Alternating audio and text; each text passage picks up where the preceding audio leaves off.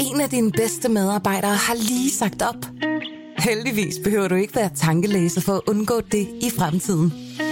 Winning Temp indsamler data gennem hyppige og anonyme medarbejderundersøgelser, så du lettere kan mærke pulsen på dine medarbejdere og støtte der, hvor der er behov. Kunder som Alfa Laval, Orkla og Volvo bruger allerede Winning Temp og ser, at det øger trivsel, reducerer turnover og hjælper med at fastholde talenter. Få gratis gennemgang allerede i dag på winningtemp.com.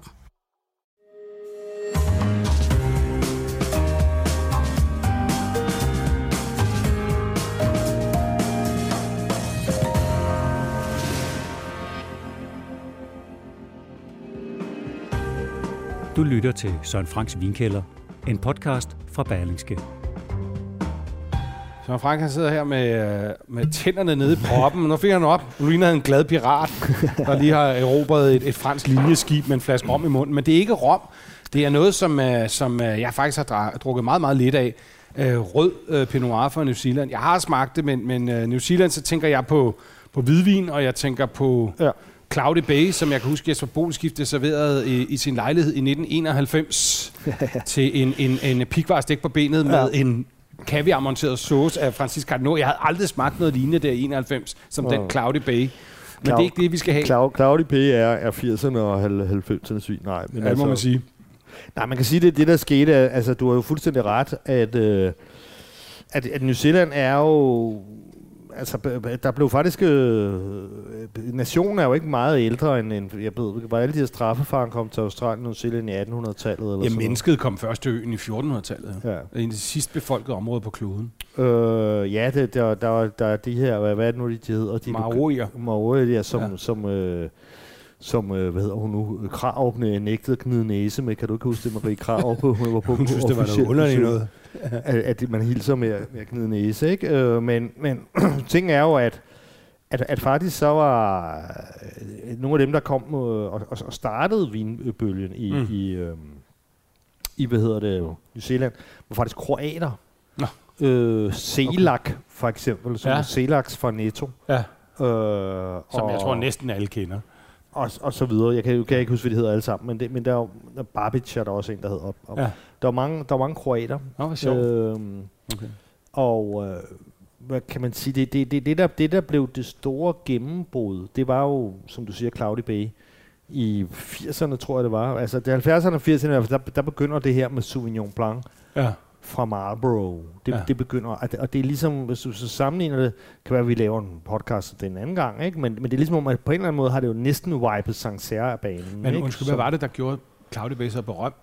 Jamen, jeg tror, det bare har været branding. Den vandt ikke en eller anden test? Ja, eller branding. I virkeligheden, er den producent, der hedder Cape Mentel, som kommer fra Western Australia. Okay. Så det er ikke noget, kiwierne, som man kalder New Zealand, er særlig stolt over, at det var Cloudy Bay. Bare bedre markedsføring, tror jeg. Ja. Altså, jeg ved ikke, om jeg egentlig synes, den smager bedre. Det korte og lange er, at Sauvignon Blanc blev ligesom det første, blev kendt på. Men så begyndte man sådan stille og roligt og finde ud af, jamen det der Pinot Noir, det fungerede faktisk også godt. Mm. Så i dag, der er, trods alt, så er Sauvignon Blanc klart den mest plantede droge på New Zealand. Men i dag er Pinot Noir faktisk nummer 2. Ikke? Okay. Og jeg synes, det fungerer godt. Altså, og det har noget at gøre med klimaet også. Altså, vi er jo... Jeg har en ekstremt divers natur på New Zealand, ikke? Altså, jo, nærmest alle mulige klimazoner på en gang, eller sådan noget. Jeg tror ikke, der er noget decideret trop. Det ligger jo meget sydligt, ikke? Ja, jeg ved det godt. Central Otago, som vi skal smage lidt senere, og som er... Altså, vi skal smage 3 distrikter, ikke? Central Otago, som ligger nede på Sydøen. Mm. Det er verdens sydligste vindistrikt. Okay. Men jeg har lige været oppe og kigge på min globus, ikke? Og det er 45 grader sydpå fra. Men det, altså på vores ende af kloden, der svarer det faktisk til Bordeaux og Barolo, Milano og sådan noget der. Ja. Så altså, hvad kan man sige, så koldere er det jo altså heller ikke. Altså, forstår du? Altså, vi har jo Europa-distrikter, der ligger nordpå fra Bordeaux, ikke? Ja. Bourgogne, Champagne, hele Tyskland. Hele Tyskland. Ja. Så igen er det jo så noget også med havet, strømforhold, temperatur, så der er relativt kølig, men trods alt stadig væk en en højere fotosyntese, en kraftigere fotosyntese end i Sancerre for eksempel, ja. Loire, ikke? Ja. Men altid en frisk syre, ikke? Og det egner sig jo godt til altså det egner sig jo godt til Pinot Noir, ikke? Ja. Her starter vi med her er vi i en lidt usædvanlig ting. Altså jeg har startet med den her, for et eller andet sted skulle vi starte. Jeg har svært ved at få det til at gå op. Men vi starter med den her, som er ung, det er en 2020. Ja. Vi skal ligesom tænke på, de høstede jo så et halvt år før os, ja. Kan man sige, ikke? I vores vinter. Men det er så 2020, og her er vi i Martinborough. Og det ligger Martinborough, det er faktisk det her distrikt hedder Wairarapa. Tror jeg, man udtaler det, at det må være Maori. Ja. Og Martinborough, det ligger, du ved der, New Zealand er jo to øer, ja. Nordøen og Sydøen, ikke? Og det her ligger på sydkysten af Nordøen. Ja. Så Martinborough var også en af de første... Altså ud mod strædet imellem de to øer nærmest, eller hvad? Ja.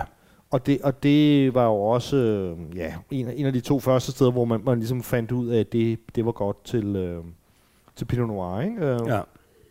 Og her har vi så en af de relativt få naturvinsproducenter.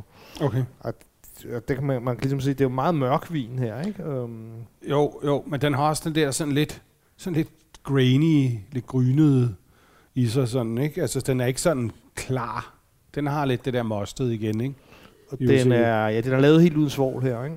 Og så er den med 40% hele drueklasser, det vil sige inklusiv stilke, ikke? Okay. Hvad får du for nogle duftnoter i den her? Jamen, jeg synes godt, man kan mærke stilkene, ikke? Det der lidt stilkede, lidt urtede, krydrede. Den er mørk. Så er den meget mørk, ja. Så den har også noget næsten nordronsk på en eller anden måde. Der er noget solbær over det. Ja.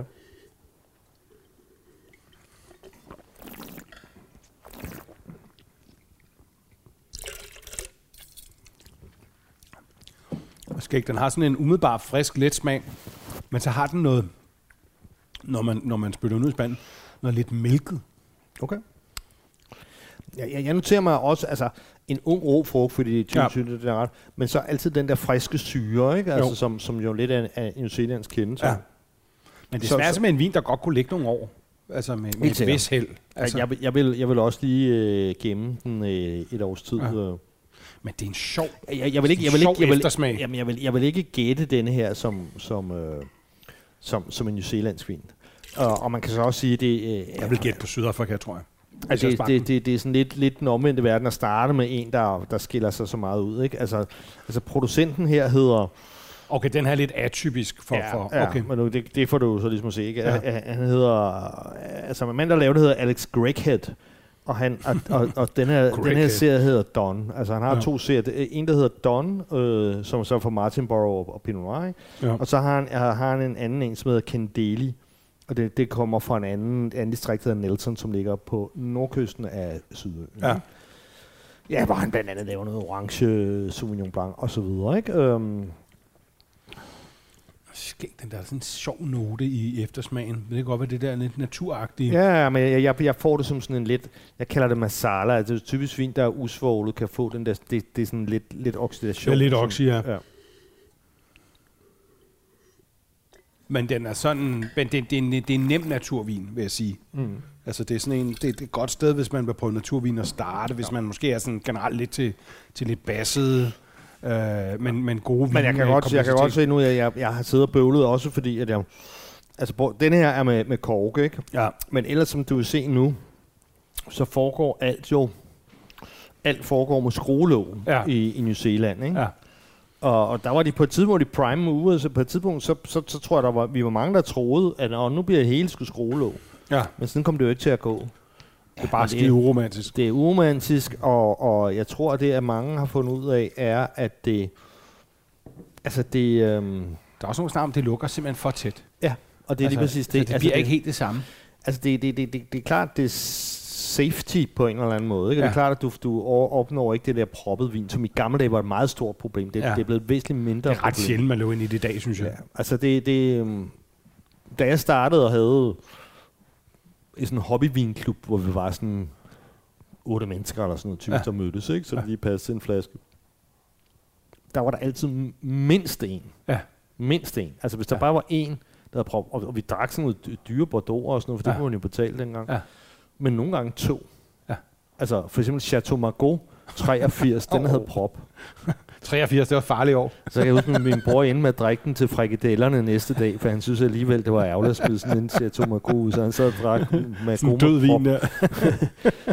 men altså, det var jo et modbydeligt problem. Ja. Så på den måde var det jo lidt en lise, da de kom, de der skruelåg. Ikke? Men nu er det egentlig kun, mere eller mindre kun New Zealand, der er tilbage. Måske også visse australiske producenter.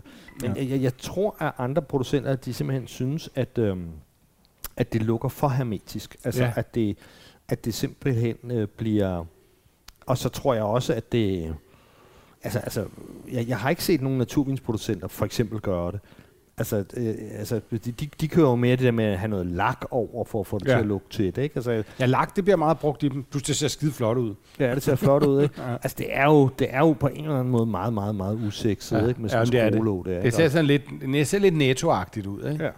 Men nogle gange så... tænker man fedt, specielt hvis man skal åbne mange flasker. Nu er vi stadigvæk her i Martinborough. Ja.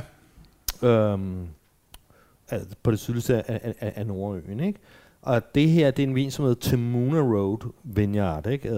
Det er en enkelt vineyard, ikke? Og det er simpelthen Australiens rigeste mand, som står bag den her. Der er relativt mange i New Zealand, at de såkaldte gentleman farmers, altså folk, altså fordi også fordi det er så nyt. Ja. Altså man kan sige det er jo så nyt, at der var stort set ingenting i 60'erne. Nej. Jeg læser et sted her, ikke, at fra 2000, ikke, til 2020, løbet af de 20 år, der er produktionen vokset med 17% hver eneste år. Hver eneste år. Og det er jo mange 100%. Mange 100%. Ja. Altså så. Så i dag, ikke, altså der er de oppe på 40.000 hektar. Okay. Så jeg vil også tro, de ligger vel nummer måske 11 i verden. Altså så vidt jeg lige har siddet og kigget på i dag, altså de laver ikke så meget vin som Kina. Og på de sidste tal, heller ikke så meget som Rusland, men med Rusland, der ved man jo ikke. Jeg våger dig øje, jeg siger, det laver bedre vin end Kina og Rusland. Ja, men Rusland, har du smagt vinen fra Krim? Nej. Altså, der var en grund til... Altså, man går, Georgien hører for eksempel ikke med, Armenien hører ikke med til Rusland, vel? Nej. Men de... Altså, New Zealand laver mere vin end Georgien, ikke? Og de ligger vel... Altså formentlig efter, altså de ligger ikke i top 10, men altså på den sidste opgørelse så var Kina nummer 10, altså tror måske Rusland nummer 11. Altså så de ligger der omkring, ikke? Altså de er ikke helt store, men alligevel den største af de mindste, ikke? Nå, men den her producent, det er noget af Craggy Range, og det er altså ejet af en fyr, der hedder Terry Peabody. Ja. Som er en af, eller måske Australiens rigeste mennesker. Men det har med minedrift, jeg tror, jeg har læst det om. Ja, det er sådan noget med kul og sølv og guldminer og sådan noget. I hvert fald, så har han jo fået lavet det her. Ikke? Jeg har faktisk besøgt Vingård. Det er virkelig sådan state of art. Altså, det er super flot, eller i hvert fald sådan super... Det koster super mange penge, og der er en ambitiøs restaurant, og... Man kan sige, vinmarksmæssigt, så er det ligesom sådan en kollektion. Så det vil sige, altså selve vingården ligger oppe i Hawke's Bay på Nordøen, som egentlig er der, hvor man har Bordeaux-druerne. Og altså, du ved, sådan som Cabernet, Syrah og så videre. Der ligger selve vineriet. Men så har de altså også en mark til Pinot Noir i Martinborough og så videre. Så det er sådan ligesom et vinkollektionsprojekt. Okay. Sådan, altså det er jo, når man har så mange penge... mangler ingen midler. Så er der sådan noget, man... Og der er en del af sådan nogle, kan man sige, gentlemanfarmer også i New Zealand. Men det her, det er jo så 2017, så der er jo 3 år mere på banen, og det synes jeg, det ser du jo straks på kuløren og... Ja. Den virker mere samlet, den er mere klar. Altså for mig er den her jo klart mere typisk, altså fordi den er... Du har den der underskov. Altså, det er en meget god pinot-tone, altså underskov og sådan et fløjl og sådan lidt syltet jordbær. Der er noget lidt syltet over det nemlig, ikke? Altså, den er en lille smule sød, en lille smule syltet. Ja, men den har også det der sådan lidt marmelade, Men jeg synes ikke, den er sådan vulgær og kedelig. Altså, der er nogle fine sådan skarpe røde frugter i, og den har lidt marmelade, den har lidt sødme, men den smager også godt. Altså, det er en flot kødvin, for eksempel, ikke? Altså, jeg er helt enig i det, du siger der, og jeg vil sige, grunden til, at jeg har den med, det er også, fordi det er sådan en gammel slager hos Philipson. PT koster den 200 kroner ved 6 flasker, ikke? Ja. Og den plejer, altså tidligere har han, du ved, han har jo, de er jo meget fluktuerende, hans priser, ikke? Så når de lige kommer hjem, så er det billigt og sådan noget. Jeg kan ikke huske, hvad jeg plejede. Jeg har testet den mange gange, dengang vi havde den såkaldte supermarkedstest, og det plejer at være et godt køb, synes jeg. Jeg vil drikke det her til noget, det er rigtig godt til. Ja. Det er til alt sådan, man kan sige, umami-mad. Mm. Altså det er til mad med soja, altså kinesisk mad, japansk mad, sådan nogle, altså og svampede noter, ikke? Men det er fordi der alligevel er meget det der sådan frugtige. Ja, men der alligevel kan tage noget af det der syre, det der kraftige, sådan saltagtige. Ja, og nej, altså det er simpelthen på de der, altså gær en svamp. Ja. Altså de der svampede noter der ligger i de der fermenterede umami ting. Det matcher nogle, der er nogle svampede noter i Pinot Noir, som her kommer frem. Og så kan man så sige, hvorfor kan Bourgogne så ikke gøre det? Jo, det kan det godt, men det, der er lidt bedre med denne her vin, lidt sikrere, det er den der ekstra sødme, som tager, hvis der endelig skulle være lidt chili, hvis der skulle være noget salt og sådan noget, så tager den det der. Der er Bourgogne, sådan lidt tør Bourgogne er en meget mere skrøbelig vin. Hvis maden bliver for salt, så kollapser den. Hvis der er lidt chili, så kollapser den. Hvis der er for meget citrus, eller hvis der er en eller anden sød radish, så kollapser den. Så en god tommelfingerregel, det er, hvis man vil have til klassisk asiatisk mad med chili og soja og sådan noget, så er det godt, der er faktisk lidt naturlig sødme i vinen. Kan du ikke huske, at vi... Da vi testede vin til thai-mad, der havde vi, det var så en Pinot Noir fra Oregon, som kørte til den der thai-biksemad der, altså til den der med en masse østersovs og soja og sådan noget der i, og det var virkelig godt. Ja. Så og grunden til, at jeg ved det så meget, det er jo fordi, at måske især i Australien, men også i New Zealand, der kører de ret meget asiatisk mad. Det er sådan integreret. Der er ekstremt mange asiater og kinesere, som der bor i Australien og New Zealand. Det er dem. Så det er sådan en integreret del af deres køkken, ikke? Ja. Og derfor så ved jeg af erfaring, at det kører skide. Jeg har en fornemmelse af, at det er sådan oprindelige australske køkken heller ikke er noget sådan yderligt avanceret. Det er nogle roos on the Barbie eller sådan et eller andet, ikke? Ja, nej, det er helt op, altså, det er jo aboriginal. Åh ja, det er jo grubworms og sådan noget. Ja, netop, det har jeg prøvet. Det er rigtigt, har du prøvet det? At spise sådan en larve der? Ja, altså sådan noget. Hvordan smagte det? Jamen altså, det smager meget nøddeagtigt, ikke? Hvor man så ligesom, jamen det kommer an på, hvad man laver med det, ikke? Altså, man så støder man sådan ligesom sådan en mose, det der ichichi-grub. Okay, du ikke lige fortrædet. De kalder det ichichi-grubs. Okay. Jeg har været til sådan en i bushen der, og været til sådan noget aboriginal feast. Okay, fordi jeg snakker med en pingang, der sagde, smager lidt af macadamianød, så det var ikke sådan helt skævt. Macadamianød er jo også kæmpestor i Australien. Ja. Men nej, det smager meget nøddeagtigt. Okay, sjovt. Ja, det er jo fremtiden insekter.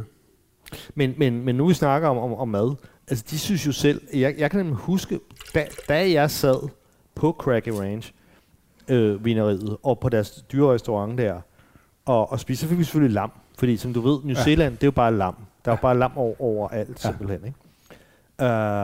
Og de mener jo, at Pinot Noir og lam er verdens bedste match, ikke? Men det mener jeg altså. Nej, det synes jeg altså ikke. Selv ikke, når man er dernede. Nej, altså, men det er det jo i deres verden. Ja, det er jo, fordi man kan sige, lam er også mange ting, ikke? Altså, det kan gå fra at være meget kraftigt i smagen og meget uled, til at være meget sart og næsten kalvekødsagtigt, ikke? Altså, hvis det er tilpas ung lam og sådan noget. Men umiddelbart synes jeg heller ikke, det er et match. Men altså med denne her, ikke? Altså, hvis du tog ligesom en, hvilket jeg har prøvet at få, scrap, som de kalder det, sådan en slags due, ikke?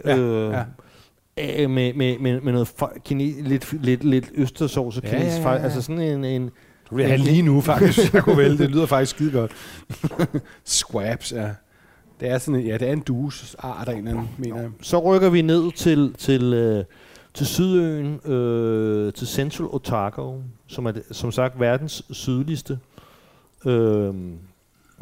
vindistrikt. Ja. Det sjove ved det er, at dernede, der er der noget, som de kalder det Southern Alps, kalder de dem. Altså de sydlige alper. Ja. nogle bjerge, som virker meget bekendt, fordi det er simpelthen der, hvor de her Tolkien-film. Ringenes Herre. Ringenes Herre og King Kong er optaget. Også King Kong. Peter Jackson. Der, det er klart, det er også Jackson, der stod der. Han, så det, når man kører rundt, det er hele meget velkommen. Det er sådan, man hele tiden forventer sig, sådan King Kong kommer op bag en af de der bjergkamme. En balrog, som den hedder. Så der er de der mærkelige sorte bjerge. Jeg ved ikke, om du kan huske for de der film. Jo. Jeg sagtens. Nå, det er sjovt. Det er sjovt. Men det er også, jeg har også lagt mærke til nogle sjældent gang imellem, når man ser slalom og styrtløb fra Ischgl eller et eller andet, så ser man også newzealandske skiløbere indimellem. Ikke så mange, men der er nogen. Men dernede er der jo selvfølgelig, jeg kan huske, da jeg var der, altså der er jo 12 timers tidsforskel fra Danmark, ikke? Og så tager det jo af helvedes lang tid at komme til. Så man kommer jo simpelthen med et kæmpe jetlag. Men jeg kan lige huske, at jeg var dernede for 15 år siden, for den første og eneste gang. Ja. Og da jeg ankom, der havde der været en halvgrads nattefrost, ikke? Og jeg var dernede i januar eller sådan noget, ikke? Altså, hvor det nærmer sig jo høsten der, ikke? Ja. Så det er der er ret køligt, og også fordi Central Otago distriktet er faktisk fastlandsklima og relativt højt. Ja. Så du får høje dagtemperaturer og meget lave nattemperaturer. Ligesom i ørken nærmest. Ja. Men også det der fastlandsklima, det er jo også lidt ligesom Bourgogne. I hvert fald er det blevet deres førende Pinot Noir-distrikt, ikke? Og der, hvor Pinot Noir er 90% af beplantningen af Pinot Noir, der, altså. Ja. Men det er også ret nyt, det er en af de nyere af distrikterne, ikke? Altså ham her, som hedder Alan Brady, som er en gammel journalist, som jeg har besøgt her, Mount Edward hedder producenten, han er nu pensioneret, så vidt jeg ved, ikke? Men han startede på sådan en pionerbasis i 87, ikke? Så det er jo ret, altså, som det må være noget af det tidlige, så... Det er den første kommercielle mark, ikke? Okay, 87, alligevel ikke ældre? Nej, okay. I Central Otago. Okay. Altså, det er bare for at sige, hvor nyt det er egentlig. Ja, okay, det er ret nyt, ja. Det var, men jeg kan huske ham, fordi han fortalte mig, at han havde datet en som... En dansk modebladsredaktør. Som skal forblive unavngiven. men verden er jo lille på en eller anden måde, ikke? Altså selv når man så er 12 timers jetlag væk på den anden side af nordkloden, ikke? Ja. Så kan man have fælles bekendte. Ja, jeg gik lige ind i en bar i San Francisco en gang og mødte en gammel ven, kan jeg huske, ikke? Altså det sker. Det er sjovt. Men den har noget, den her. Altså det er igen det der meget mørke og meget røde frugter, men så har den altså også sådan en note, og det ved jeg ikke. Altså det er lidt det, som jeg også nogle gange smager i sydafrikansk vin. Det der sådan lidt nytårskrudt, lidt gummi, eller ikke gummi, brændt gummi måske. Ja. Jamen jeg kan kun give Dam 100% ret, for gangens skyld. Hvad er det kommer af så? Jamen jeg må indrømme, da jeg sad og forsmagte dem her vin, fordi jeg har ikke kunne kombinere, fordi der er de der åndssvage kapsler der. Nej. Så jeg var nødt til lige lige smage dem igennem for at se, okay, hvad har vi her? Før du kom, der tænkte jeg også flere gange på de der brændt gumminoter der i visse af vinene, ikke? Jamen det har jo altid været det store, altså det har jo ligesom været det store problem. Nogle har jo på joking forfærdelige morbidvis snakker om, at det er brændt, altså sådan brændt hud sorte mennesker, ikke? Okay. Men det var voldsomt. Altså, ja, så har nogen snakket om alle skovbrændene i Sydafrika, og nogen har skrevet om, det skulle være et specielt ting i terroraret, altså jordbunden, ikke? Ja. Nogen har snakket om manglende renlighed i kælderen, og andre igen har så snakket om, om det måske kunne være en sygdom, altså en virus på planterne. Fungi eller sådan noget? Jeg ved det ikke. Jeg må bare sige, at der bliver mindre og mindre af det, trods alt, fra Sydafrika. Det kunne også være, at det simpelthen var en del af, at når Pinot Noir-druen får ekstra meget fotosyntese, så udvikler den sådan en smag eller sådan et eller andet, hvad ved jeg. Ja, men jeg giver dig ret i, at indimellem får man det. Den er også sådan til den relativt mørke side. Jeg synes også, jeg kunne fornemme det lidt i den første. Meget lakrids. Ja. Og det er der meget lakrids, vinene for Central Otago, de får tit sådan lidt salvie-timian-agtigt præg. Jeg ved ikke, om du kan følge det. Jo. Og så har den en lille smule sådan kernemælk, men som også sådan ligesom den har ret stor friskhed, den her vin. Jamen det er sjovt, for det kunne jeg også godt fornemme i den der fra Philipson, at den havde den her sådan lidt mælkesyreagtig i eftersmagen. Er det noget malolaktisk, Søren, eller sådan noget, der er skyld i det? Altså, den der kernemælsting er jo også tit, tror jeg, noget, der kommer fra fadet. Okay. Rigtig mange af de bedre del Duero-vine har det der og kernemælk. Ja. Altså, hvis jeg skulle sammenligne det nu, det er så også 2019, ikke? Og det er produceret af Mount Edward, 250 kroner for et outdoor. Så vil jeg sige, at den har jo noget større friskhed end foregående for Philipsen. Knap så sød, kan man sige. Ikke mere kølig udtryk, synes jeg. Til gengæld synes jeg, at den der noget billigere for Philipsen havde ikke så meget det der gummi. Nej, altså sydafrikanerhud. Ja. Der. Nej, men det giver dig ret i. Nu kommer den næste her fra... Hvorfor siger man det der med huden? Er det fordi, der har været slaver, eller folk skulle være blevet arbejdet ihjel på markerne, eller sådan noget? Hvad kommer den der sådan mærkelige... Man siger det er jo nok bare mere noget, folk har sagt måske i en koger i en sen aften. Ja. Altså, det er jo... Det kunne godt komme af, at man måske ikke... Fordi jeg ved, at nogle af de sydafrikanske vingårder er jo vildt gamle. Nogle af dem går tilbage til 1600-tallet. Det kunne være, fordi man har haft slaver på dem, eller sådan et eller andet. Men nej, jeg tror bare, det er lidt af en grovkorn joke. Altså, det er jo hvis man har rejst lidt rundt i Sydafrika, så er det jo bare... Deres tunge arv af apartheiden der, ikke? Altså, jeg tror, jeg har fortalt det før, det er ikke, når man spørger en sydafrikaner nogle år siden, jeg har været der, jeg tror ikke, jeg er så velset dernede længere. Men altså det, når man så spørger, fordi det kan være meget... På et tidspunkt, der havde det sådan, at jeg synes, det var meget interessant at spørge producenten, hvor mange markarbejdere har I? Fordi derfor kunne man se, hvor økologisk man arbejdede. Ja.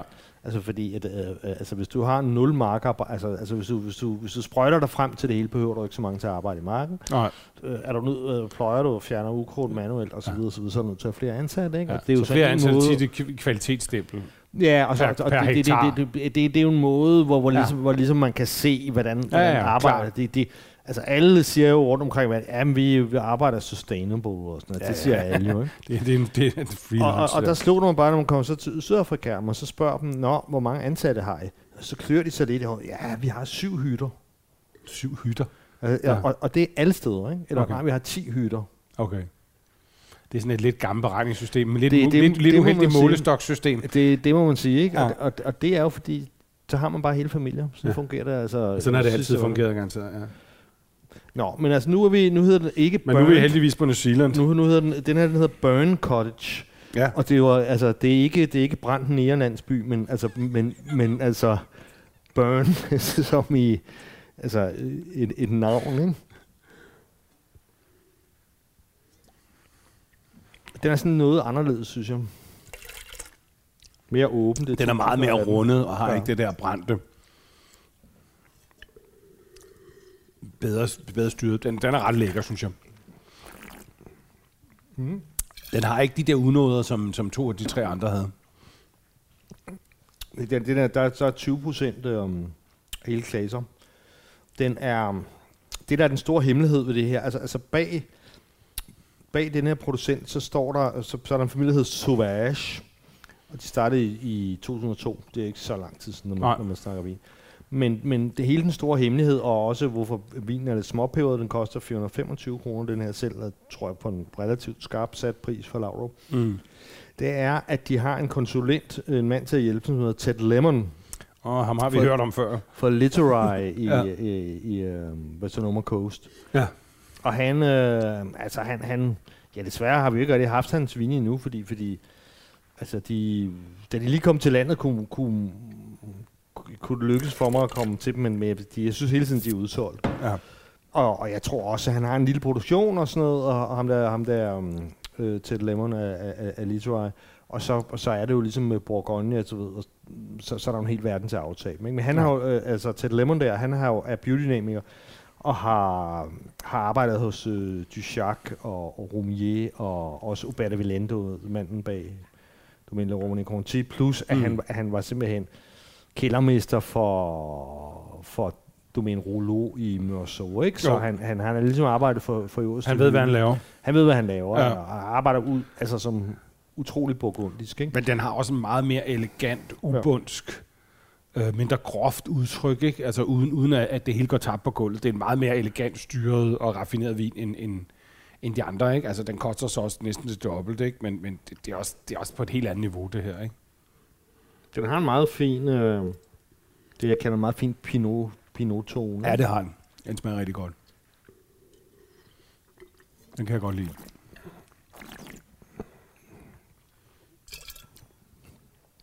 Men igen, der er, hvad skal vi sige,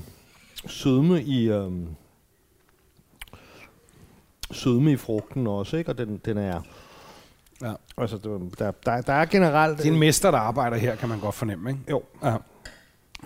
Jeg vil sige, altså nu her, når vi snakker nogle par stykker, så må man sige, at det der ligger i det, hvis vi skal sammenligne med Bourgogne, som jo er det nærliggende at sammenligne med, at der er lige den at kende mere sødme, ikke? Og det er som sagt ikke fordi det er varmere, men det er et meget godt billede på det der med fotosyntesen, ja. Ikke? At det kan godt, at du kan ikke narre fotosyntesen. Altså det kan godt være, at der er køligt på grund af havstrømme og så videre, ja. Men du er det tættere på ekvator end Bourgogne. Ja. Og dermed så får du lige en anelse mere, kan man sige, sødme i altså frugtighed. Ja, men det viser også hvor mange komplekse forhold der spiller ind, ikke? Altså at det ikke kun varmen, og det ikke kun breddegraden, og det ikke kun højden over havet, og det er sådan en faktor ved alt, ikke? Der også er med til at gøre Bourgogne unikt, ikke? Ja, men det var lidt ligesom da vi var i Oregon, ikke? Hvor man også kan sige, altså der er der også køligt nok.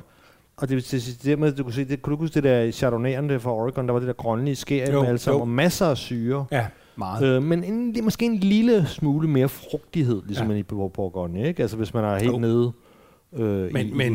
men det var tæt på at være der, ikke? Jo. Altså, men det kostede næsten det samme, jo.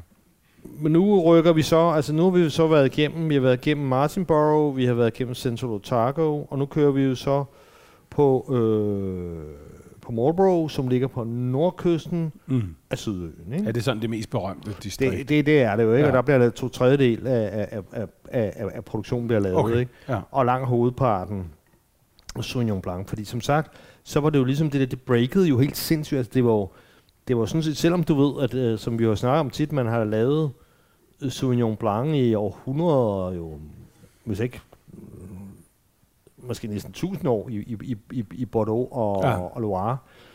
Men man har aldrig kaldt det Sauvignon Blanc. Altså man har kaldt det Sancerre, eller man har kaldt det Grave, eller et eller andet. Ja. Så navnet Sauvignon Blanc blev ligesom for alvor kendt af det der boom der af New Zealand. Ja. Og det vil så sige, at man... Det er ligesom Chardonnay, også på nærmest en kalifornisk ting, ikke? Jo, og så kan man så sige, at det fik jo så folk til at tro, at der ikke kunne vokse andet. Eller, altså du ved, Marlborough... Ikke engang græs, kun Chardonnay. Eller Sauvignon Blanc. Altså, det blev synonymt med det, ikke? Men det viste sig faktisk, at Pinot Noir klarer sig også super fint der. Altså, det er en producent, hedder Gray Walkie, og manden bag hedder Kevin Judd, som er... Altså ikke har en marker, men har kontrakter med bønder, ikke? Ja. Og det her, så står der, at de er håndhøstet, så står der. Og det er jo fordi, at i hvad hedder det, Marlborough, der er det normalt at høste med maskine, alt det der Sauvignon Blanc. Altså kæmpe høje udbytter og sådan noget, så man kan sige, priserne er relativt høje på nyzealandske vin. Jeg ved godt, at Selak i Netto har aldrig været særlig dyr, men det er en eller anden... Jeg ved ikke engang, at det er ikke så meget, at køber vinen Netto, så jeg ved ikke rigtigt. Altså Selak, det er sådan en, du ved, når man er udspist, så kommer den på bordet en gang med. Jeg tror på siden, jeg smagte sidst, men jeg renter den op, det meget smagt sådan nærmest som hyldeblomstsaft. Ja. Altså sådan ufortyndet. Den gamle ikke kostede den 50'er, og jeg ved ikke rigtigt, hvad det var. Men whatever, så kan man sige, at det her, der er meget høj produktion og andre steder har været i Danmark. I Danmark har Netto ligesom smadret markedet for New Zealand Sauvignon Blanc gennem at sælge Selak så billigt.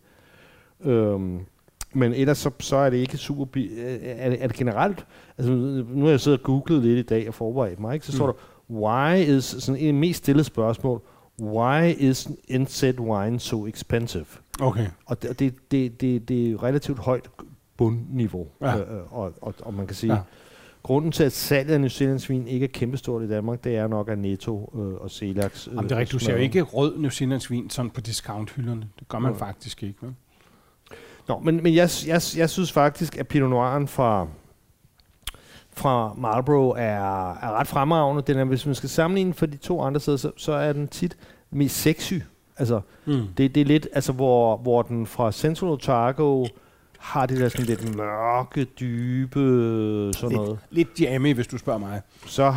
Så har det her i Marlborough sådan en lidt mere en happy-go-lucky stil. Altså sådan lidt mere sådan en... Det er også lettere. Det er ikke så konfiteret, synes jeg. Altså jeg synes, den her kan virkelig noget. Den har de samme kvaliteter, som den dobbelt så dyre vin fra Laudrup også har. Altså en mere let smag, og ikke så konfiteret, ikke noget jammy. Altså den her, den synes jeg er virkelig god til prisen. Vi snakker 220 ved 6 flasker hos Philips. Altså jeg smager jo også, altså der, især der er forsmagten med det samme, mere træ her, der er 30% ny e. Den er jo relativt, hvad er den her, vi snakker? Den er en rigtig crowd pleaser, den her. Den har jeg smagt en enkelt gang før, den der. Det er også Philipsen. Ja. Jeg synes ikke nødvendigvis det. Jeg synes ikke det er den mest spændende. Altså jeg vil til hver en tid gå efter Burn Cottage for eksempel. Det vil jeg også, men den koster også næste dobbelt. Ikke? Jo. Den koster 4,25. Den her koster 230, så 6 flasker vel at mærke. Ikke? Men den har, og det er sådan meget, der er meget kirsebær her, ikke? Og meget træ, ikke det der vanilje, det er for træ. Den er meget konventionel i smagen, men jeg tror mange vil synes den smager rigtig godt. Jamen helt sikkert. Ja. Burn Cottage er mere spændende, men du skal også lægge 200 mere per flaske, ikke? Men altså okay, det er tit de små nuancer, du betaler utrolig mange penge for. Altså, nu er det jo ikke Jyllandspostens podcast, det her, vi er Berlingske Tidende. Du behøver ikke at sidde og spørge, hvad koster den? Vi har faktisk glemt at nævne Noma i dag, jo.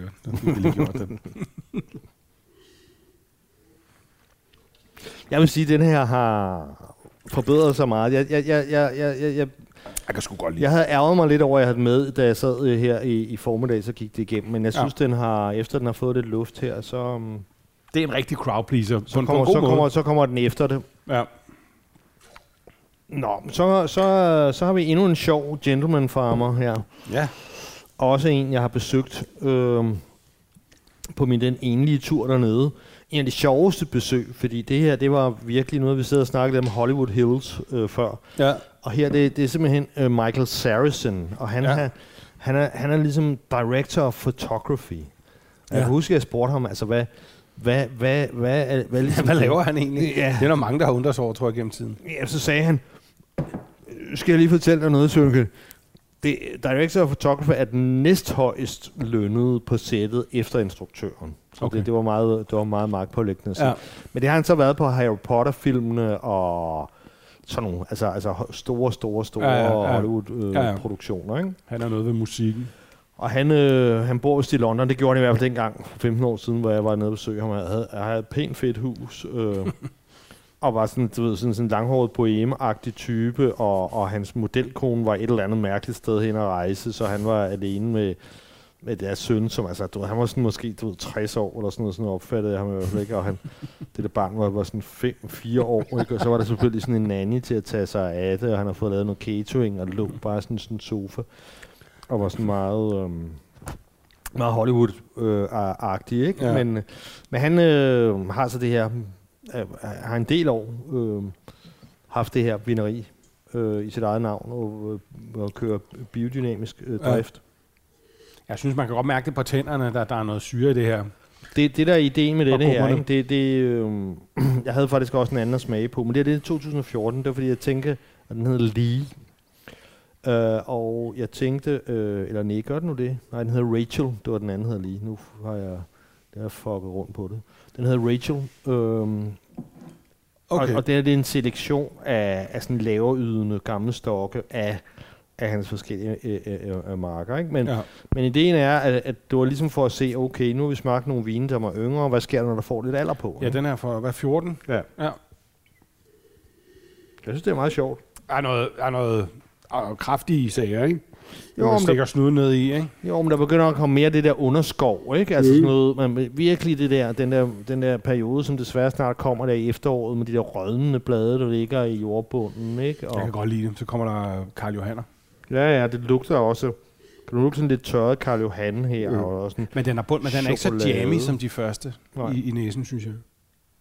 Der er også nogle, det man plejer at kalde balsamiske noter, ikke? Altså, nu begynder man at tænke på efterår og vildt her, ikke? Med nogle svampe til, og der er lidt trøfler på toppen. Og jeg synes, der er relativt meget syre i, selvom den er fra 14. Ja. Altså, det synes jeg som en god ting. Den er lettere, end næsen indikerer, synes jeg.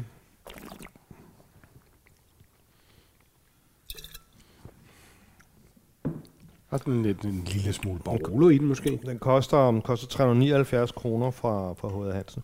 Jeg kan godt følge det med Barolo. Altså det der med de der balsamiske noter er jo tit noget, du finder. Ja. Også i Brunello for eksempel, ikke? Ja. Men jeg synes, at den er også... altså jeg synes for det første, at det viser, at de kan sådan set godt lagre. Og for det andet det der med, at hvad skal vi sige, kendetegnet...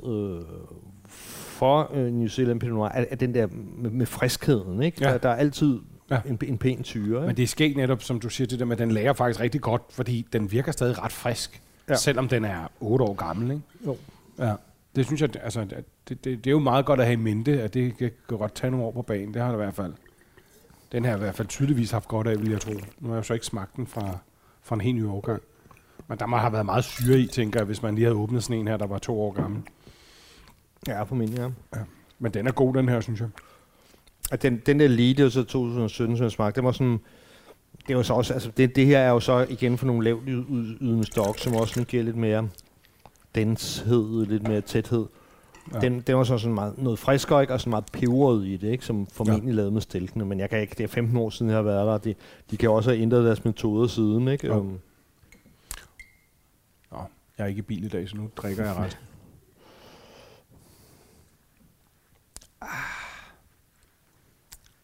Den smager sgu godt. Lidt irriterende det der med, at man er nødt til at spytte ud, fordi det alligevel, der sidder alligevel noget i landet, men det smager en lille smule anderledes, så man trods alt drikker det, ikke? Man får lidt noget andet ud af det. Den er god. Ja. Den er godt lide. Ja. Men altså igen, kvalitet fylder pris også her. Det må man bare sige. Altså jeg synes faktisk, den bedste var Burn Cottage, og så synes jeg den sidste her, ikke? Men jeg synes faktisk også, den der Timuna Road fra Philipson var ret god. Den kan og det var faktisk den billigste. Men altså, som jeg ser det med bil, man kan sige, at hvis man ligesom glemmer Bourgogne lige et øjeblik, ikke, så er bundniveauet jo lidt dyrt i forhold til billige vine i verden. Ikke? Men igen, sammenligner man så med Bourgogne, så kan man så sige, så kan man altså, så kan man komme lidt længere for pengene. Det kan man bare, ikke? Altså, ja. Det er Pinot Noir, der er til at betale, kan man sige. Også hvis man sidder på en restaurant eller sådan noget, ikke? Så er det et... Og så som sagt, så synes jeg også, det er relevant, hvor jeg vil til hver en tid tænke, hvis man skal spille den sikkert i forhold til noget asiatisk mad, hvor man går i Pinot Noir-tanker, ikke? Ja. Så tror jeg, det er at du sådan generelt set er en tand mere sikkert at køre sådan en her, end en Bourgogne, ikke? Jo, det virker også sådan meget, det virker stabilt, altså det, de laver, ikke? Ja, og det kunne også være igen til en lang række ting for grillen, for eksempel, og sådan noget, ikke? Ja, altså, hvor sådan noget klassisk udendørs sommermad, ikke? Jo. Nej, det er bare god vin nede fra Kiwiland. Skål.